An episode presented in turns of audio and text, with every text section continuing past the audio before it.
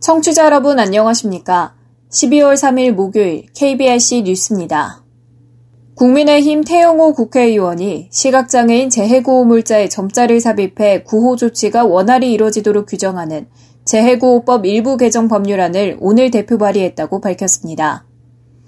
현행법은 시도지사 등으로 하여금 재해 발생을 대비해 물품, 장비 등 구호에 필요한 물자를 확보하도록 해 필요시 응급 구호할 수 있도록 규정하고 있지만 응급 구호 물자에 시각장애인들을 배려한 요소가 존재하지 않고 있습니다.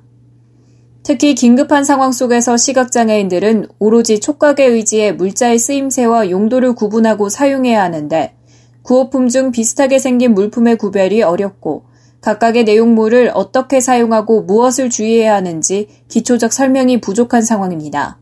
이번 법률안은 시도지사 등이 시각장애인에게 재해구호물자를 지급할 때 사용 용도 및 방법 등을 알 수 있도록 점자 및 인쇄물 접근성 바코드가 삽입된 자료를 제공할 수 있도록 했습니다.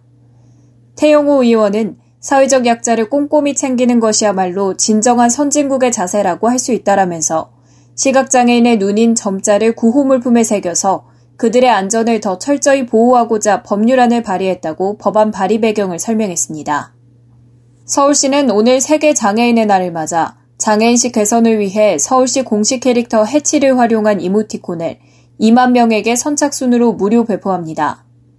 이번 이모티콘 무료 배포 이벤트는 서울시가 매년 실시하는 장애인식 개선 사업의 하나로 학년기부터 장애인식 개선의 중요성을 인식하고 SNS 소통이 많은 아동 청소년층이 쉽고 친근하게 접할 수 있도록 이모티콘 배포 이벤트를 실시하게 됐습니다.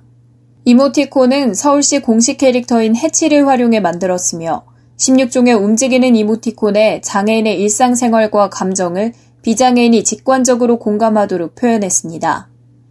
휠체어를 타고 저상버스를 이용하는 모습, 계단에 막혀 올라가지 못하는 난감한 상황, 시각장애인의 발이 되어주는 안내견의 중요성을 비장애인이 손쉽게 이해할 수 있도록 이모티콘으로 표현했습니다.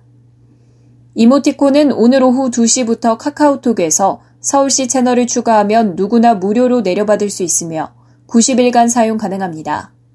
조경익 서울시 장애인 복지정책과장은 세계 장애인의 날을 맞아 비장애인이 장애인에 대한 인식을 개선하는 계기가 되길 바란다며 비장애인이 해치 이모티콘으로 소통하며 장애인과 함께 누리는 따뜻한 서울을 그려보길 기대한다고 말했습니다.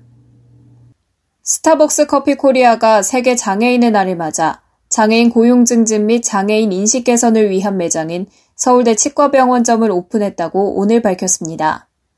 스타벅스는 해당 매장의 장애인 고용률을 50% 이상으로 운영하며 적극적인 장애인 파트너 고용을 통한 장애인 인식 개선 및 편견 없는 채용에 앞장선다는 방침입니다. 서울대 치과병원점에 근무하는 총 12명의 파트너 중 장애인 파트너는 절반 이상에 해당하는 6명으로 다양한 직급의 파트너들이 각자의 위치에서 활약할 예정입니다.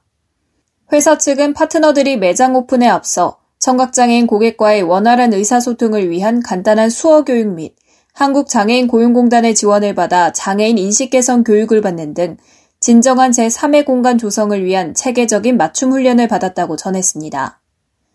서울대 치과병원점은 전 세계 스타벅스 최초로 매장 인테리어에서도 장애 여부를 가리지 않고 누구나 쉽게 이용할 수 있는 포괄적인 디자인을 적용했습니다.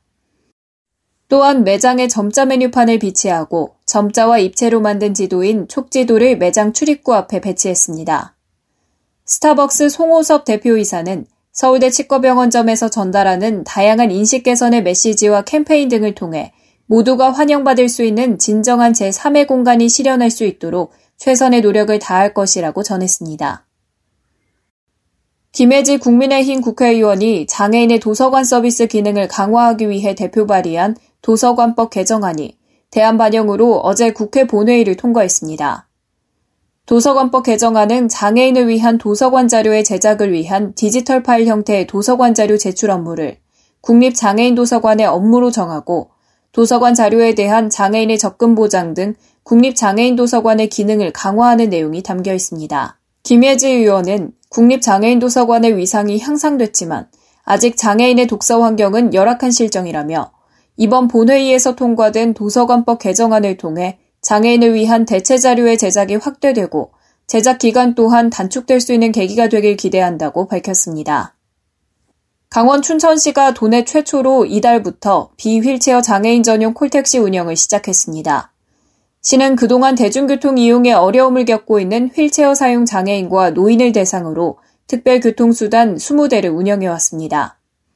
그러나 휠체어를 사용하지 않는 장애인에게도 저렴한 비용으로 이동 편의를 제공하기 위해 비휠체어 장애인 전용 콜택시 5대를 도입했습니다. 비휠체어 장애인 전용 콜택시는 병원 진료를 목적으로 이용하는 장애인을 대상으로 내년 5월까지 운영한 후 확대해 나갈 방침입니다. 휠체어를 사용하지 않는 장애인은 특별 교통수단 이용 요금과 같은 4km당 1,100원의 기본 요금이 적용됩니다. 특히 이번 비휠체어 장애인 전용 콜택시 운영은 타 지역 임차 택시의 단점을 보완해 이용 고객들에게 양질의 서비스를 제공한다는 점에서 더욱 주목받고 있는 방식으로 이달부터 읍면동 행정복지센터에서 비휠체어 장애인 전용 콜택시 이용 신청을 받고 있습니다. 이어서 날씨입니다. 금요일인 내일은 내륙 대부분 지역에서 아침 기온이 영하로 떨어지면서 강추위가 이어지겠습니다. 전국이 대체로 맑겠지만 충남 서해안과 전라도, 제주도는 구름이 많겠습니다. 아침 최저 기온은 서울이 영하 4도, 청주도 영하 4도 보이겠고요. 대구는 영하 1도, 울산은 0도를 보이겠습니다. 낮 최고 기온은 서울이 5도, 수원도 5도 보이겠고요. 세종은 6도, 대구 8도, 전주는 6도가 예상됩니다. 아침 기온이 전날보다 2, 3도 더 떨어지면서 일부 내륙은 영하 5도 이하의 분포를 보이는 곳이 있으니까요. 건강 관리에 유의하셔야겠습니다. 제주도는 새벽에 산발적으로 눈이 날리거나 빗방울 떨어지는 곳도 있겠습니다. 제주도 남쪽 먼바다는 이날까지 초속 10에서 14m의 강풍이 불겠습니다. 항해나 조업하는 선박은 유의하셔야겠습니다. 지금까지 날씨였습니다. 이상으로 12월 3일 목요일 KBRC 뉴스를 마칩니다. 지금까지 제작의 안윤환, 진행의 최유선이었습니다. 고맙습니다. KBIC